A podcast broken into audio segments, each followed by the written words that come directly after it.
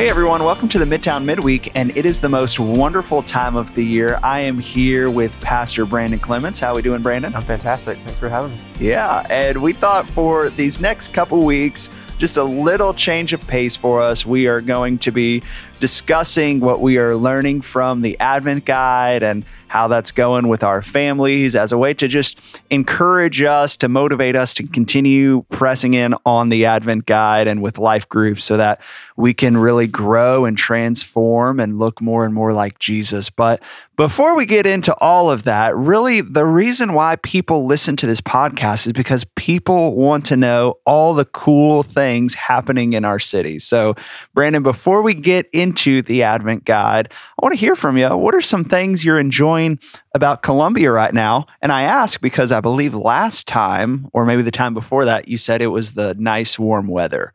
And right now it is almost freezing.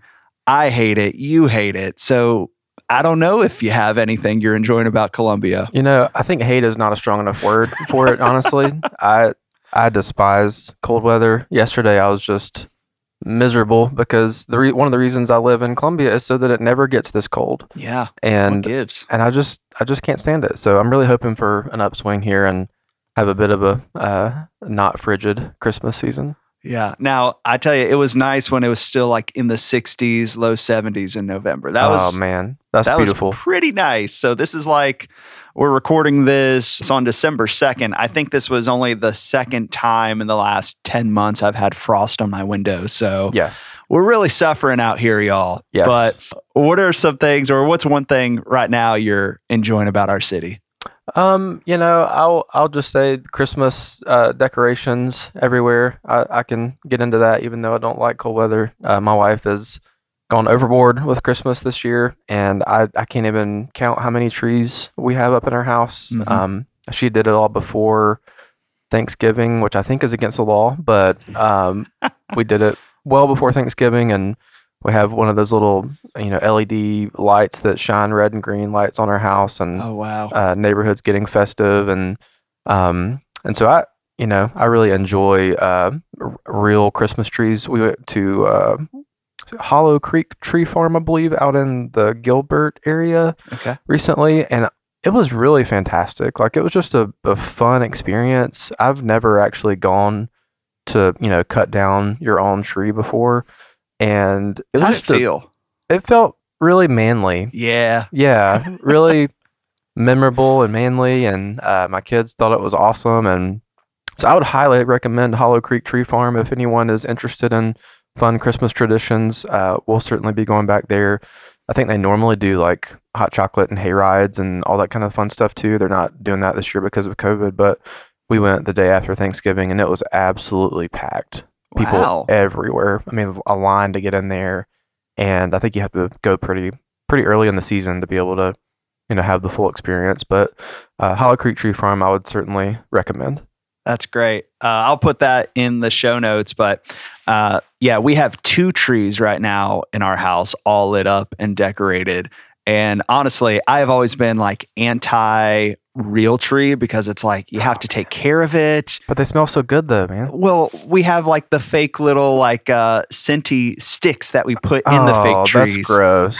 That's so American. But we hide it. that's you so know, you can't- American. one person came over the other day and they said, "Is this a real tree?" And I said, "Well, I know it's not. It just smells real and looks real." So it fooled him, but I'm thinking, "Nah, there's something really cool and memorable when I hear about stories like that." Yes, So, it's it's worth it. so next year, You can water it a few every few days. It's it's worth it. okay. So next year, next year, I'm gonna I'm gonna try it out. But are there other fun sort of Christmas traditions you and your family do? Um, we're still working on kind of developing those, you know, as as a family with young kids, and um, we're really enjoying, you know, the the Sunday Advent family guides. Mhm. Uh, we started that this past, you know, Sunday, and you know, the kids kind of really love just sitting around the table and you know watching us light a candle, and you know, it's just a very memorable experience for them that I'm really glad that they're gonna have, you know, growing up and um, you know, I grew up in a church tradition where there just wasn't a lot of that historical tradition, and it's just very meaningful. And and so I, I'm really looking forward to them having those you know formational memories as as the season uh, progresses and uh, looking back on that as they get older and, and having a, a deeper you know perspective on what Advent means and what the season uh, truly is focused on. Yeah, I love that. No, I'm I'm the exact same way. Didn't really grew up in church. Didn't really have Christmas traditions other than we watch these movies Exactly. and we go Right. Christmas shopping. And those are all wonderful, but Yeah.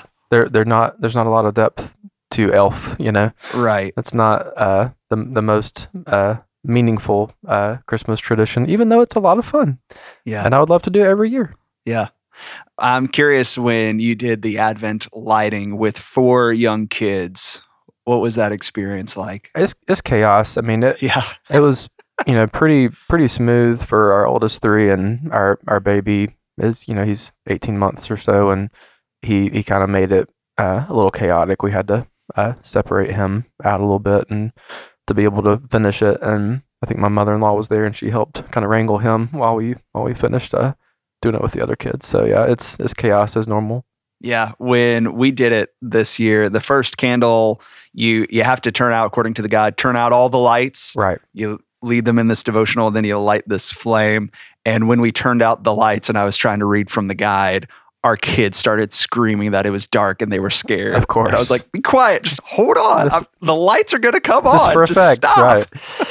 so, but it's one of those things where, you know, we're going to be doing this every year and we're going to look back on the first couple times we did this and it was chaotic and we're Mhm. going to really relish and appreciate when they are obedient and under control right. and, and have this to look forward to. That's right. Getting more into the Advent guide, uh, just curious to hear from you, just to encourage our listeners and our church family uh, with this. What's been some things from the Advent guide recently that's stuck out to you that's been really encouraging? there's so much value just in the practice in general and and doing something together as a church family and also in the midst of a, a season where the, the the whole church worldwide is also preparing for for this you know arrival or advent of of, of Christ's birth and, and Christ's second coming. And and so there's just something powerful about doing that together with other Christians and um and you know having a, a daily rhythm and practice that you're cultivating and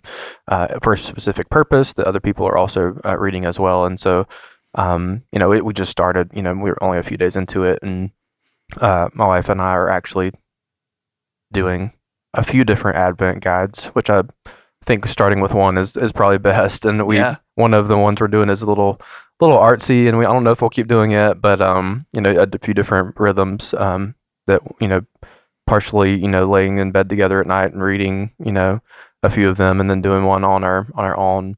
Um, it's just been, you know, good good rhythms, good practices uh, to kind of keep us in step, and you know, uh, we as a couple can can tend to to be a little more, um, you know, spiritual practices on our own, you know, lean in that direction, and so it's just really uh, been healthy to do, you know, do things together, and um, I really enjoyed, you know, I think it was last night. Uh, in the Advent guide, you know, just the admonition to uh, de- delight in the law of the Lord, to delight in Scripture, and um, you know, uh, just that question of like, are, are you a are you reading the Word, but but b are you delighting in it? You know, are you finding pleasure in uh, God's Word, and you know, actually cultivating the the space to enjoy and meditate on God's Word, so that your your enjoyment can actually be deeper than just you know all right did it i read, read my bible today and Mhm.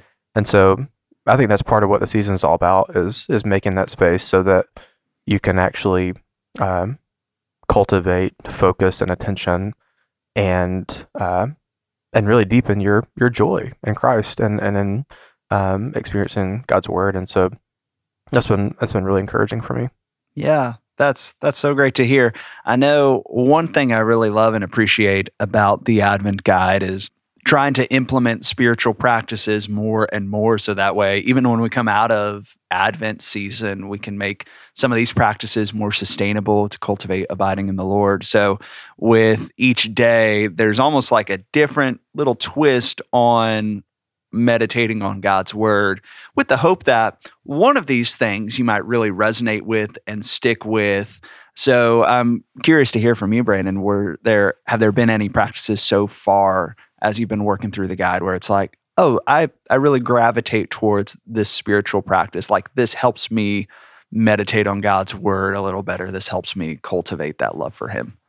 Yeah, I mean, I think the you know the admission in yesterday's uh, section was was one of those where you know there have been seasons in my spiritual life where I've done better with like actually meditating on scripture on a, a verse or a, a section and um, allowing it to kind of soak in deeper into into my soul. Um, and then there are seasons where I'm, I'm just more, you know, reading it and I'm, you know, uh, you know, just progressing through. And so uh, it was a really good reminder to um, just of the value that comes from slowing down and taking a, a smaller chunk or a verse and just kind of you know, I think one spiritual writer talked about just rolling it over in your mind, you know, mm-hmm. over and over again, and, and even throughout the day, and and how much more depth there is there uh, than you know just re- reading to finish. Yeah, and so I, I, think that's a a really strong reminder that um, hopefully will you know encourage me to to pursue that more in the future.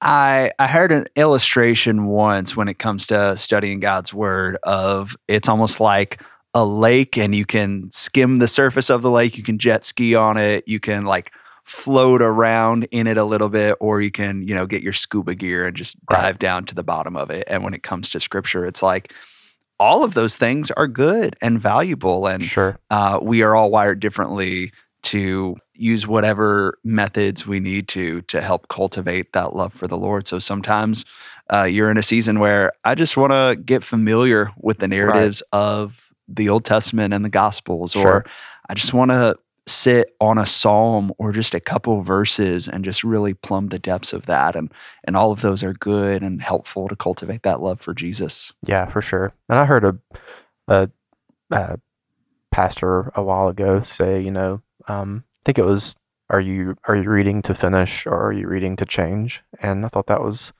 um, that was a, a, cool reminder of you know we're we're Americans we're super busy, um, and our our motivation for approaching scripture no matter what you're you know if you're kind of getting a more broad view overview of uh, of a book or a section of, of scripture um, even if even if you are in that mode where you're skimming across the top of the lake more so uh, still having the the heart and mindset to read you know to change not just read to finish. Yeah, that's really good. As we are doing this all together as a family of churches, a thousand plus people all kind of flipping through the same pages together, what is your hope and prayer for the Advent guide for us? Yeah, I think um, just formation of of discipline, and I think you know that's something that that we struggle with, you know, as as a younger church. Um, you know, we have a lot of young parents who are who are exhausted. We have a lot of um, you know, people who are just uh, very busy with responsibilities, and also, you know, existing in a culture where we have so many things trying to grab our attention. You know, um, I just watched the Netflix documentary, The Social Dilemma, and it was just very well done. You know, things that I've I've heard before, but you know, just talking about how everything in our in our modern world is is set up to uh, grab and keep our attention for monetary purposes, and um, and it's terrifying how effective they all are. I mean, it, it really is just um, terrifying to think about. You know, how do, how does that get worse? you know, for us as we progress forward into um, into the future, and for our kids, and you know, uh, just even the ability to uh, stop and focus and pay attention to worthwhile, meaningful things without being distracted and grabbed by you know algorithms that are far smarter than we are. You know, so uh, I think one one of the things my, I would hope for is just that. Um, you know cultivation of that time to train our our hearts and minds and souls to be able to focus deeply on things of the Lord and not be distracted by shiny things and um and that, that's necessary for following Jesus and for being spiritually healthy. And so that's something that we we have to cultivate.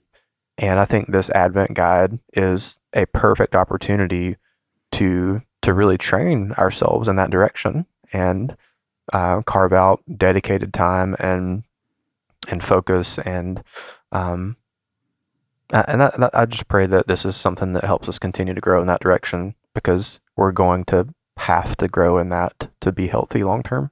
Yeah, with social media, streaming services, all this entertainment really in our pockets, just the call for us all the more to listen to the voice of Jesus. May that be louder in our hearts than whatever whatever screen is in front of us in the moment. Thank you so much, Brandon. Thank you so much for preaching for us. Yeah. For everyone listening, our encouragement for you as you're with life groups, continue to get after the Advent guide. Let's encourage one another if people are struggling. You know, there's so much grace and freedom in Jesus, and because of him, we get to do this together. So let's continue to press ahead.